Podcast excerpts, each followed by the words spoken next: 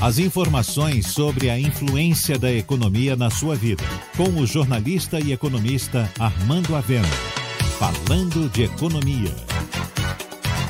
O impacto do coronavírus na Bolsa de Valores de São Paulo tem sido dramático e várias vezes nos últimos dias tem sido acionado o mecanismo que para a bolsa quando ela atinge uma queda de 10%. O que fazer então?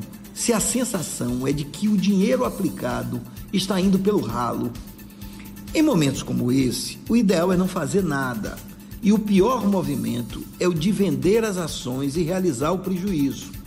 Tomemos a ação da Petrobras, por exemplo, que antes da crise custava 30 reais e agora o preço caiu para 12, 13 reais. Quem vê caindo assim pensa, é melhor vender antes que ela passe a não valer nada. Mas isso não acontece, por um motivo simples. A empresa continua lá, com todos os seus investimentos no mesmo lugar, com todos os seus ativos perfeitos. E o que está perdendo valor são apenas os papéis. Isso quer dizer o seguinte: o valor das máquinas, dos ativos da Petrobras, ainda continuam valendo a mesma coisa. E a perda de valor ocorre apenas enquanto está havendo um choque conjuntural causado pelo coronavírus e pela redução do preço do petróleo. Quem tem uma ação da Petrobras tem um pedacinho dessa empresa. E por isso ela não vai nunca chegar a zero, porque há ativos que garantem essa ação.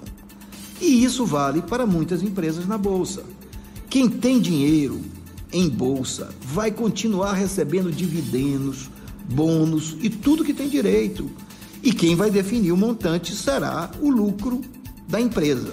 É claro que esse lucro vai cair por causa da crise, mas não faz sentido vender as ações por um preço muito baixo, seguindo apenas o pânico do mercado.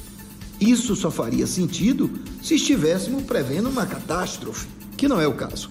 O coronavírus vai passar, a economia vai voltar a crescer e não se deve vender as ações agora. Você ouviu Falando de Economia, com o jornalista e economista Armando Avena.